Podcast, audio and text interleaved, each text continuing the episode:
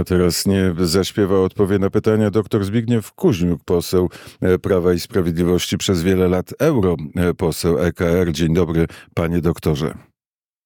Dzień dobry panu, dzień dobry państwu. Zacznijmy może od tej polityki rolnej, bo decyzje o bezcłowym handlu z Ukrainą zostały podjęte do czerwca 2025 roku, ale diabeł tkwi w szczegółach. Co właściwie ta Unia ustaliła w sprawie handlu z Ukrainą? No, po pierwsze przedłużyła ten bezcłowy handel do czerwca 2025 roku, tylko lekko go modyfikując, więc no przede wszystkim kraje członkowskie będą mogły zgłosić Komisji Europejskiej destabilizację rynku, swojego rynku produktami rolnymi. Tyle tylko, że po pierwsze ustalono tak zwany okres referencyjny, od którego będzie się liczyć ten nadmierny napływ towarów rolnych na lata 22-23, czyli te, kiedy już swobodny handel obowiązywał, a więc ten poziom importu będzie znacznie wyższy niż przed wojną i to jest już poważny problem. No i druga rzecz, że decyzję w tej sprawie ostateczną o tym, czy rynek jest zdestabilizowany i można go zamknąć przed napływem tych towarów, będzie podejmowała Komisja Europejska.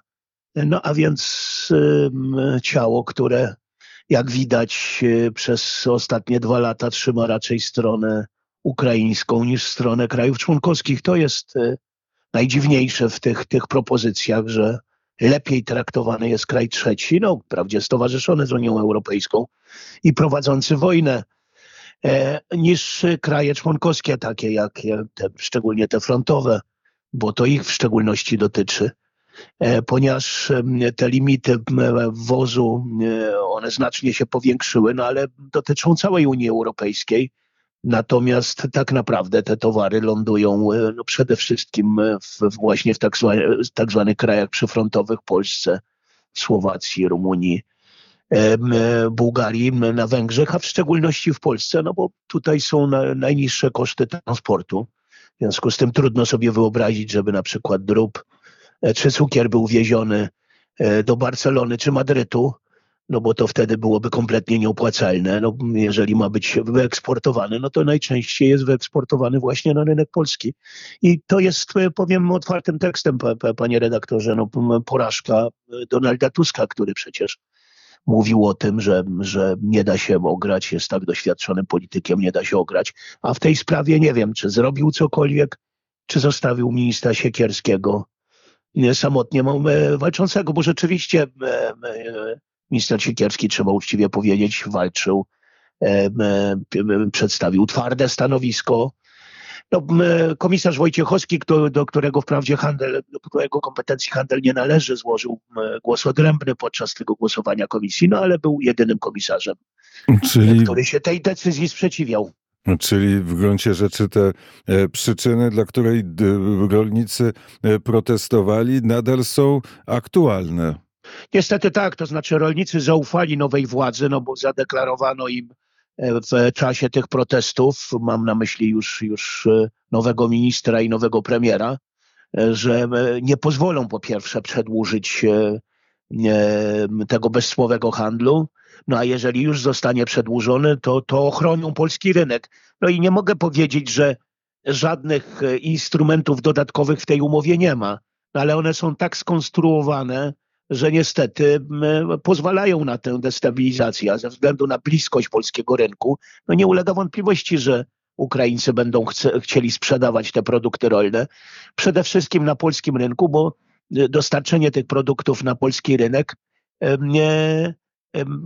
jest po najniższych kosztach transportu. No, włożenie tego dalej nie ma specjalnie sensu, więc no, głównie Polska będzie niestety tego doświadczać. I panie redaktorze, jest tu jeszcze jeden dziwny wątek, mianowicie no, Ukraina w związku z zamknięciem Morza Czarnego została wypchnięta z Afryki, jeżeli chodzi o to produkty rolne, w szczególności zboże, ale także inne produkty rolne. I na ten rynek weszła po prostu Rosja ze swoimi produktami. I teraz jeżeli zamiast zabiegać na arenie międzynarodowej, mam na myśli tutaj Unię Europejską, nie Polskę, o to, żeby to Morze Czarne zostało odblokowane, bo przecież była kiedyś taka umowa pod patronatem ONZ, i żeby umożliwić Ukrainie sprzedawanie tych produktów rolnych, jak to było do wybuchu wojny, właśnie na rynkach krajów afrykańskich czy Bliskiego Wschodu, no to tą decyzją o bezcłowym handlu umożliwia się Ukraińcom eksportowanie towarów rolnych na rynki europejskie. Natomiast no, jest to prezent dla Rosji, która już się nie musi starać. Jej zboża, jej mleko, jej cukier znajdzie się na rynkach afrykańskich już na trwałe, więc no, Unia Europejska, mówiąc wprost, tym ruchem pomaga Rosji zainstalować się na trwałe na rynku afrykańskim, tym tradycyjnym rynku, gdzie Ukraińcy sprzedawali swoje produkty. I to rolne. Jest nie do końca zrozumiałe, dlaczego tak swobodnie Rosjanie mogą handlować produktami rolnymi, dlaczego tym problemem jest Ukraina, bo pewna część produktów rolnych, nawozów i produktów rolnych wyprodukowanych w Rosji albo skradzionych na Ukrainie jest na rynku europejskim, bo to embargo na towary rosyjskie nie jest skuteczne, albo go w ogóle nie ma. Tak, to prawda, potwierdzam. Rosja także rzeczywiście stara się dostarczać, nie wprost, korzystając często z pośredników, także te produkty na rynki europejskie. Ale tak naprawdę, jeżeli chodzi o zboża, to już całkowicie, bo to są dane oficjalne, zastąpiła Ukrainę na przykład na rynkach krajów afrykańskich. To jeżeli już o produktach rolnych, to nie przeciwko granicy ukraińskiej protestują rolnicy europejscy, tylko przeciwko całej strategii Unii Europejskiej, jeśli chodzi o sektor rolny. A sektor rolny to jeszcze właściwie jeden z ostatnich, w których jest bardzo dużo właścicieli i prywatnych przedsiębiorców. Tak, to prawda. No właśnie Warsariusz Wolski zamieścił na portalu X takie zdjęcia obrazujące determinację rolników, bo został dzisiaj w nocy zablokowane wejście do Parlamentu Europejskiego od strony Placu Luksemburskiego. Rzeczywiście jest tam kilkanaście ciągników olbrzymich. Udało się rolnikom przedrzeć do centrum Brukseli. Zresztą Bruksela jest po części sparaliżowana, tak jak i inne miasta francuskie, holenderskie czy belgijskie. Widać determinację rolników ogromną. To jest z kolei skutek tej polityki Zielonego Ładu pana Timmermansa, który jakiś czas temu ewakuował się do holenderskiej polityki. Natomiast te jego pomysły, jego rozwiązania w dużej mierze mają już charakter aktów prawnych. No i w związku z tym obowiązują, ponieważ rolnictwo tych krajów, które wymieniłem, Belgii, Holandii czy Francji, w dużej mierze ma już charakter przemysłowy, więc te pomysły z tej polityki zielonej bardzo mocno uderzają w te gospodarstwa rolne, szczególnie w te największe, bardzo umaszynowione, a więc działające w oparciu o kredyt, który trzeba przy pomocy dochodów bieżących spłacać, a tych dochodów bieżących specjalnie nie ma. No bo ceny produktów rolnych spadły. Co więcej, no właśnie, trzeba odłogować na przykład 4% gruntów, które się posiada, więc nie obsiewać wszystkiego. Choć jak słyszę, Komisja Europejska w przestrachu na kolejny rok z tego ugórowania rolników zwolniła. No ale wszystko wskazuje na to, że nie o to im tylko chodziło, więc te protesty, jak sądzę, będą się nasilać. I one mają dać do zrozumienia mieszkańcom miast, że jeżeli rolnicy, bo między innymi blokowany jest Paryż przez rolników, chodzi o blokowanie dostaw żywności. Więc rolnicy chcą uzmysłowić mieszkańcom miast, że jeżeli rolnictwo europejskie upadnie, to nie zawsze musi być tak, że do Europy zostanie dostarczona tania i dobra żywność z innych krajów. Więc rozumiem, że chodzi o takie przesłanie strategiczne że nie można dopuścić do tego, żeby rolnictwo zniknęło z Europy. Chyba że będziemy mogli żywić się czymś innym, czego jeszcze nie wiemy, jak możemy zabezpieczyć organizm odpowiednią ilość witamin, protein, kalorii i wody. Bez wody się już na pewno nie da, ale to tylko wstęp do naszej rozmowy, bo dzisiaj ważne decyzje. Szczyt Unii Europejskiej. Premier Donald Tusk poleci do Brukseli, może traktory drogi z lotniska nie zablokują i co, panie doktorze?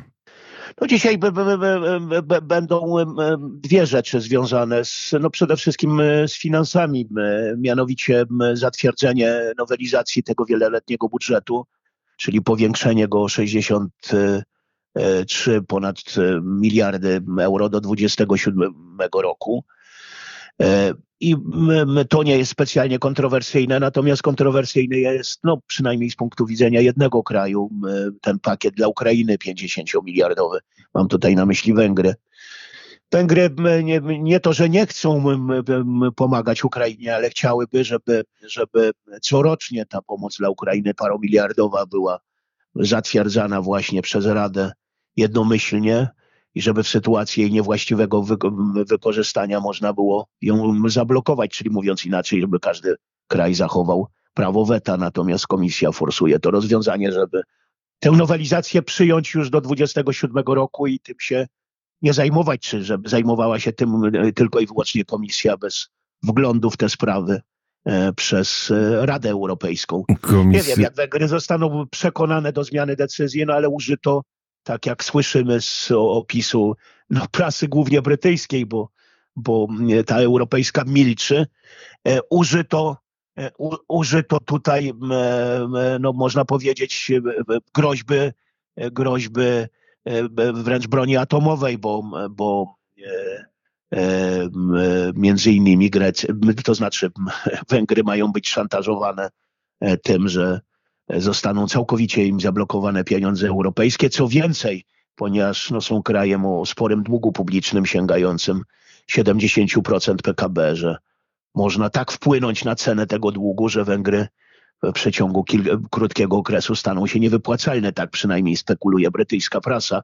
I pewnie jest coś na rzeczy, bo przypominam, że swego czasu Komisja Europejska była w stanie obalić 2 razy rząd Berlusconiego, wielkiego europejskiego kraju, czy rząd grecki, więc takie możliwości, jak widać, istnieją i próbuje się je zastosować wobec Orbana. Zobaczymy, jak to się potoczy. I druga ważna sprawa, która w zasadzie jest sfinalizowana, bo ta decyzja zapadła 14 grudnia. Mam na myśli 3 nowe europejskie podatki.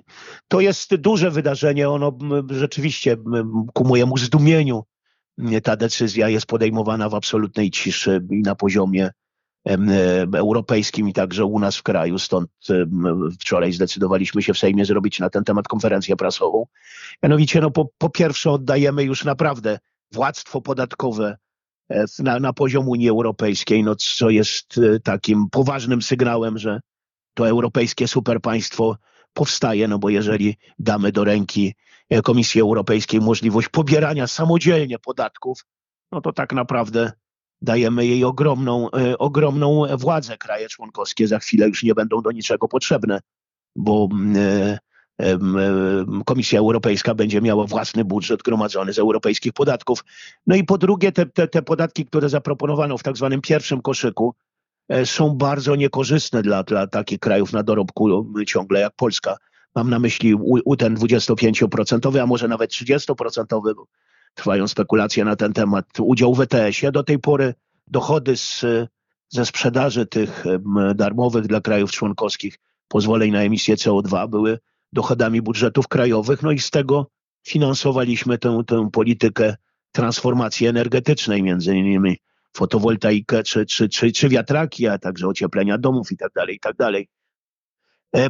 Natomiast teraz trzeba będzie 25% tych środków, a być może nawet 30%, bo takie są zakusy Parlamentu Europejskiego, odesłać do Brukseli. Więc w dużej mierze takie kraje, które mają energetykę opartą na węglu, będą dostarczycielem tego podatku, więc Jak płaciliśmy tradycyjną składkę od dochodu narodowego brutto, no to płaciliśmy... Ale to... Solidarnie, już kończę, czyli bogatsi płacili więcej, mniej zamożni mniej, teraz ci mniej zamożni będą płacili znacznie więcej. Podobny charakter ma ten podatek CEBAM, tak zwany podatek od śladu węglowego, z kolei pobierany od importu.